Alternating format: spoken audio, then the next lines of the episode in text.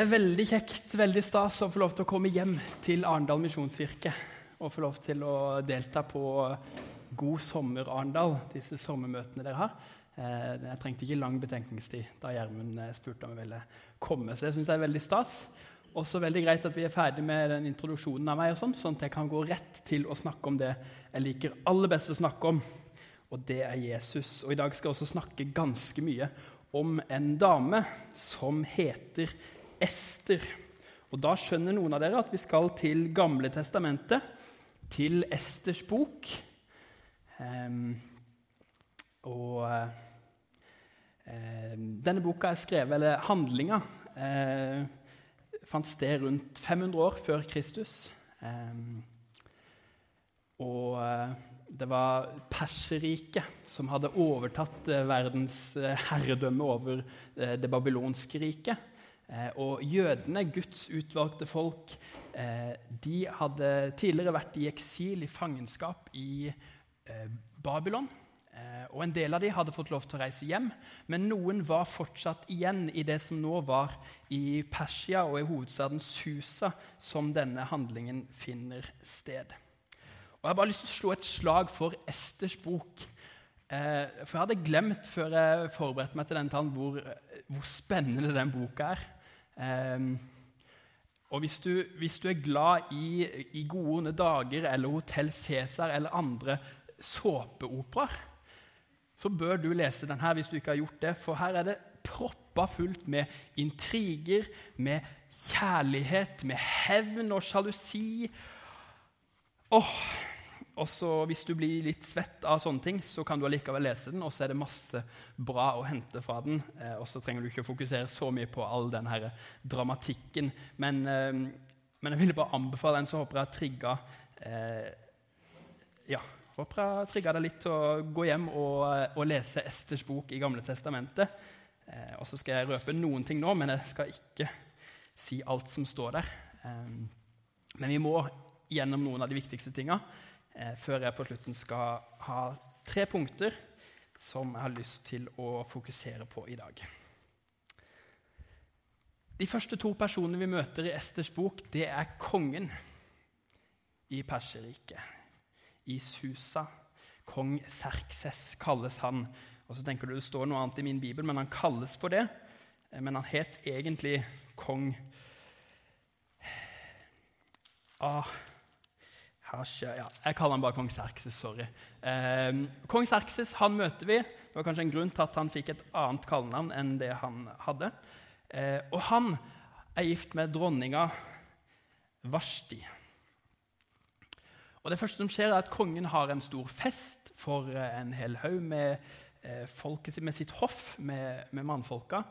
Eh, og går flere dager, og på en av disse dagene så bestemmer kongen seg for at han vil vise fram dronninga si. For hun var så skjønn og vakker. Så han sender bud på dronninga og sier du må komme her for oss og vise fram din skjønnhet. Um, og Hun sender bud tilbake og sier at hun, hun har ikke lyst til det. Hun vil ikke, hun kommer ikke. Og kong Serkses blir så fornærma at han avsetter Vashti som dronning på dagen. Så får jo kongen da et problem, for han står uten en dronning. Eh, så han gir beskjed om at de skal samle de vakreste jomfruene i hele riket. De skal samles på slottet hans i en lukka avdeling. Og så skal de være der eh, og gjøre seg klare til å få møte kongen. Under en eh, hoffmanns ledelse så skal de gjennom en tolv måneders forberedelsestid Dette er, slags, altså dette er første gang noen gjennomførte Ungkaren, tror jeg. Um, men tolv måneder, altså seks måneder først med en myrraoljekur. Og så seks måneder med parfyme og annen kosmetikk for å gjøre seg vakre før første møte med kong Serkses. Og jeg skal aldri mer klage på kona mi for at hun bruker lang tid på badet ett år, og så skulle de få møte kongen. Og blant disse utvalgte jomfruene så finner vi bokas hovedperson Ester. Ester hun var en av jødene som var blitt igjen i landet. Hun hadde vokst opp hos sin fetter Mordekai. Hun var foreldreløs. Eh, men Mordekai jobba og tjenestegjorde på Slottet. Og han syntes at Ester hun burde melde seg på denne sesongen av Ungkaren. Hun burde prøve seg, for hun var så vakker. Hun kom til å bli dronning, trodde han. Og han fikk rett, for eh, Ester kom, og, og kongen falt pladask. Og Ester blir krona til dronning. Ingen på Slottet visste da at hun var jøde. Og så videre i historien blir vi kjent med en fyr som heter Haman. Og Haman han var en av landets eh, viktigste ledere. Eh, og Han var en sånn type som ville at alle de som var under han på rangstigen, de skulle bøye seg for han. Ikke sant? Vi kjenner typen. Kanskje har du lest om noen andre sånne typer i Bibelen. Kanskje har du en sånn på jobben din. Jeg håper ikke det. Men, men, han var en sånn type. Problemet var bare det at Mordekai, denne jøden, fetteren til Ester, han var en av de tjenerne som skulle bøye seg, men som ikke gjorde det, for han var jøde, og han bøyde seg kun for Gud. Haman blir rasende, og som en passende straff så tenker han at han skal utrydde alle jødene i hele Perserriket. Eh, så han går til kongen, og så lover han kongen 10 000 talenter sølv. En hel haug av penger. Hvis han får lov til å få kongens velsignelse på å sende ut et brev om at dette farlige jødefolket skulle utryddes. Kongen lar seg bestikke, og loven går ut etter å ha kasta lodd og helt tilfeldig valgt en dato der denne jødeutryddelsen skal skje på, så sendes det et brev om at den og den datoen så skal alle jøder drepes. Eh, både Ester og Mordekai, sammen med alle andre jødene, selvfølgelig, blir jo både fortvila og redde. Og, ja, og det er nå vi skal hoppe inn i teksten og se en samtale mellom Ester og Mordekai eh, kusine og fetter. Eh, men han har en slags farsrolle da, i og med at han er litt eldre, og hun har vokst opp hos han. Eh, og Denne samtalen finner sted i Esters bok, kapittel 4, eh, fra 11. Og så kommer jeg til å hoppe litt. Men det er Ester som prøver å argumentere for hvorfor hun ikke kan gjøre noe med dette problemet. For Mordekai mener at hun er i en unik posisjon til å overtale kongen om å endre på denne loven. Men Ester sier til Mordekai at alle kongens tjenere og folket i kongens provinser vet at om noen, mann eller kvinne, går inn til kongen i den indre slottsgården uten å være innkalt, så er det bare én lov som gjelder døden. Bare den som kongen retter gullsepteret sitt mot får leve. Selv har jeg ikke blitt kalt inn til kongen på 30 dager. Og Jeg vet ikke helt hvor god tid de hadde på seg. Men hun hadde ikke fått lov til å snakke med mannen sin på 30 dager. Det var ikke et sånn vanlig norsk ekteskap i 2022 hvor man av og til spiser frokost sammen og i hvert fall treffes en gang etter jobb. Hun hadde ikke lov til å oppsøke ham. Hvis Ester gikk til kongen uten å være kalt, så risikerte hun å bli drept. Det var loven på den tida. Hun argumenterer men jeg har ikke blitt kalt til ham på 30 dager. Og jeg ser for meg at Hun vet ikke om det kan gå 30 dager til, om det kan gå 60 dager til før hun får treffe ham. Og kanskje får en mulighet til å snakke med mannen sin, med kongen, om denne loven som vil utrydde hele folket hennes. Så svarer Mordekai. Tro bare ikke at du som den eneste av jødene skal berge livet fordi du er i kongens slott. For om du tier i denne tiden, vil hjelp og redning komme til jødene fra et annet sted, mens du og ditt farshus vil gå til grunne. Og hvem vet om det ikke er for en tid som denne at du har fått dronningrang. Og mer skulle ikke til før Ester hadde ombestemt seg. For hun skjønte at Mordekai hadde helt rett. Hun var i en helt unik posisjon. Hun kunne gjøre noe med dette. Om noen kunne, så var det Ester. Så hun svarer, 'Gå og kall sammen alle jøder som befinner seg i Susa, og hold faste for min skyld.' Dere skal ikke spise og ikke drikke på tre dager, verken om natten eller om dagen. Jeg og tjenestejentene mine vil også faste på samme måte. Så skal jeg gå inn til kongen, selv om det ikke er etter loven. Skal jeg gå til grunne, så går jeg til grunne. Mordekai gikk av sted og gjorde alt som Ester hadde pålagt ham. Det er en modig ung dame. Um, og etter disse tre dagene med bønn og faste så tar Ester på seg finstasen. Og så går hun inn der hun ikke har lov til å gå, og stiller seg et sted der kongen får øye på henne. Og så venter hun i spenning. Så vet hun at kanskje så blir jeg drept. Men kanskje så ser kongen på meg med velvilje. Og så peker han på meg med gullsepteret, som var tegnet på at hun fikk lov til å komme inn. Et verdighetstegn, et nådens tegn. Du får lov til å komme inn til kongen. Du får lov til å ha fellesskap med han. Du får lov til å komme og si det du har på hjertet.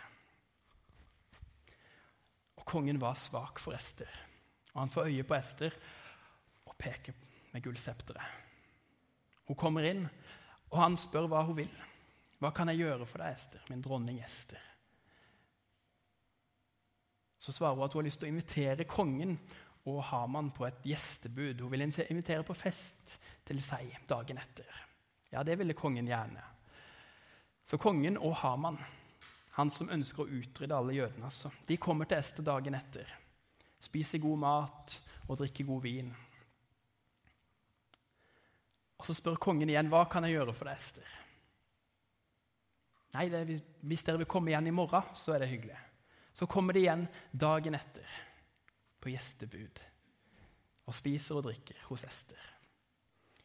Og igjen spør kongen hva, hva kan jeg gjøre for deg, min dronning. Om du vil ha halve kongeriket, så skal du få det.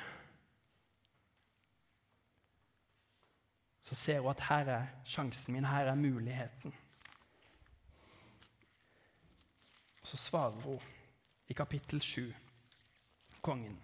Dersom kongen ser på meg med velvilje, og om han finner det for godt, så la meg få mitt eget liv. Det er min bønn. Og mitt eget folk. Det er mitt ønske. For jeg og mitt folk er blitt solgt til utryddelse, drap og undergang. Om vi bare var blitt solgt som slaver og slavekvinner, ville jeg ha tiet, for en slik ulykke hadde ikke vært noe å bry kongen med. Og så lurer kongen på hvem er det som har, har disse planene om å drepe deg og ditt folk. For han vet jo ikke at hun er jøde. Så forteller hun at jo det er denne mannen som sitter her ved siden av oss, Haman, som vil utrydde alle jødene. Blant annet min fette Mordekai og meg. Og så blir kongen rasende. Ikke på Ester, men på Haman. Og på grunn av Esters mot For hun turte. Så gjør kongen om på loven, og det sendes ut nytt brev om at bare se over det gamle brevet, bare dropp det. Det skal ikke være noe jødeutryddelse her. Og så reddes hele jødefolket. En spennende historie. Um, og så har jeg lyst til å fokusere på tre ting som vi møter i denne teksten. Og Det første jeg har lyst til å si noe om, det er fellesskap. Viktigheten av fellesskap. Og Det er kanskje ikke det første man tenker på etter å ha hørt denne historien. Men vi ser to ganske unike og viktige fellesskap i denne teksten. Og Det første vi ser, det er fellesskapet og relasjonen mellom Mordekai og Ester. Hvor viktig det er for Ester å ha noen som har gått noen år foran, som kan se det store bildet. Som kan veilede og rettlede når Ester er prega av frykt og mismot.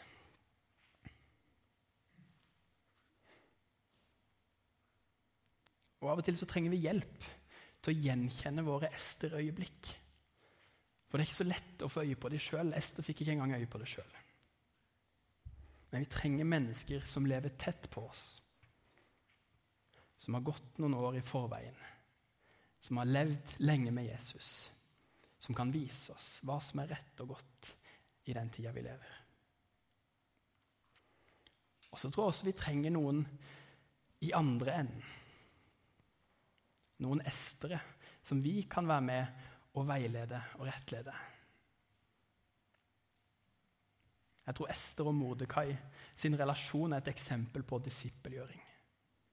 Å leve tett på hverandre og følge hverandre i hverdagens utfordring og si fra. Vet du hva, Ester? Nå tror jeg du har en unik mulighet her. Og jeg tror ikke du ser det sjøl. Men du kan gjøre noe med dette. De små fellesskapene, om det er en bestevenn eller om det er et smågruppefellesskap, som kan veilede når ting blir vanskelig. Som kan hjelpe å holde fokus når vi preges av frykt. Det tror jeg er utrolig verdifullt. Og så har vi det litt større fellesskapet som vi møter da Ester bestemmer seg for at yes, jeg skal gjøre det så ber hun Mordekai samle alle jødene i hele distriktet til bønn og faste. Det store fellesskapet. Sånn som her. I bønn og lovsang. Og Ester gjør det samme med tjenestepikene på Slottet. Og så søker man Gud sammen. Og synes Det er interessant å se at det liksom er det er det som er ryggmargsrefleksen til Ester når hun endelig bestemmer seg for at hun skal prate med kongen. Det er det vi må be. Vi må be og faste. Jeg leste et gammelt sitat her for en stund siden av en ukjent forfatter som sa det at du kan ikke snuble når du ligger på kne. Det blir liksom aldri feil med bønn. Og Ester står foran sitt livs største utfordring. Og ryggmargsrefleksen sier at vi må be. Og så går de sammen og ber. Og Gud har lovt at det er to eller tre er samla i hans navn, så er han midt iblant oss. Og Det tror han er her i dag òg. Så fellesskap, både de små fellesskapene og de store fellesskapene. Og så tror jeg ikke det går an, jeg har i hvert fall aldri klart det, å lese Esters bok uten å stoppe opp ved den siste setninga som Mordekai sier til Ester.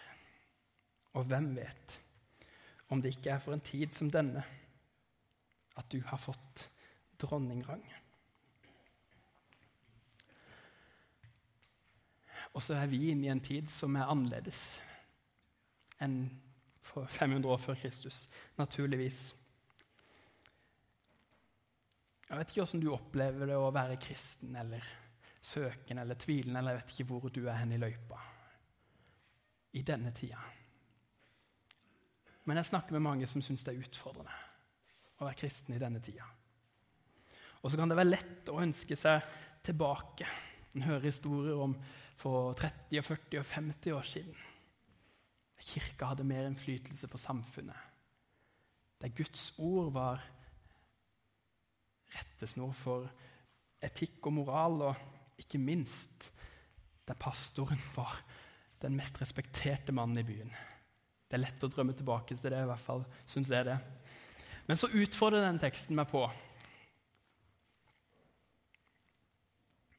å slutte å se tilbake på det som har vært, og tenke at Gud har satt meg, og Gud har satt deg, i en tid som denne med en hensikt.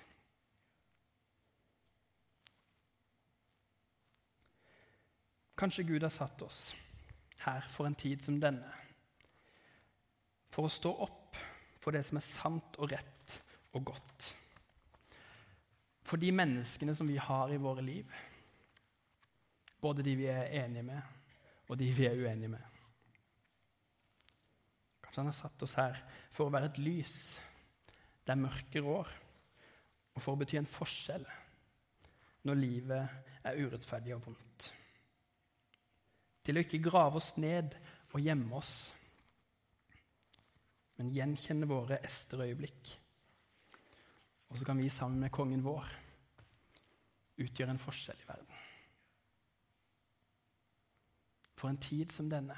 Hva slags tid er det vi lever i, og hvilke muligheter og utfordringer har vi i denne tida? Og det siste jeg har lyst til å si noe om, det er kongens gullsepter. Jeg ser det bare for meg det øyeblikket da Ester trer inn i forgården og er livredd, bokstavelig talt. Så vet hun ikke om hun får gullsepteret mot seg eller ikke. Den spenninga og nervøsiteten. Og så er jeg så glad for at den spenninga den slipper jeg å forholde meg til når jeg trer inn i min konge og min Guds foregår. For jeg tror at hvis dette gullsepteret er tegn på verdighet og nåde, så vil Gud alltid peke det mot oss. Og vi er kalt inn til Han. Alltid. Og han sitter klar med gullsepteret og sier at vi får komme inn til Han. At vi får fellesskap og relasjon med ham. At vi får komme med våre bønner og med våre ønsker. Og så vil han være med oss når han sender oss ut for å bety en forskjell i verden. Og jeg tror at det er det fellesskapet, med vår konge og Gud, at det er det som gjør at vi lærer og ser hva han vil med våre liv. Jo mer tid vi bruker med han, jo lettere er det for oss å oppdage våre Ester-øyeblikk. Og så skal vi avslutte nå med en sang som heter eh, 'Hjerteslag'. Og la det være en bønn til Gud om at han skal vise deg hvilke kamper du skal kjempe, hvilke mennesker han vil at du skal bety noe for, og hvilken vei han vil at du skal gå. Og Så håper jeg du tar med deg viktigheten av fellesskapet. Fellesskapet Både storfellesskapet i bønn og lovsang, som vi får lov til å være en del av her, og de mindre fellesskapene vi kan veilede hverandre. Og Ta med deg at du er satt til en tid som denne for en grunn. Og husk at Jesus alltid vil peke på deg med sitt gullsepter. Uansett hvem du er, uansett hva du har gjort. Så ønsker han å invitere deg inn til fellesskap hos ham. Både i det stille og det trygge hos ham, men også fellesskap med ham når vi sendes ut og utfordres og settes på prøve. Her skal vi synge. Gud velsigne dere sammen.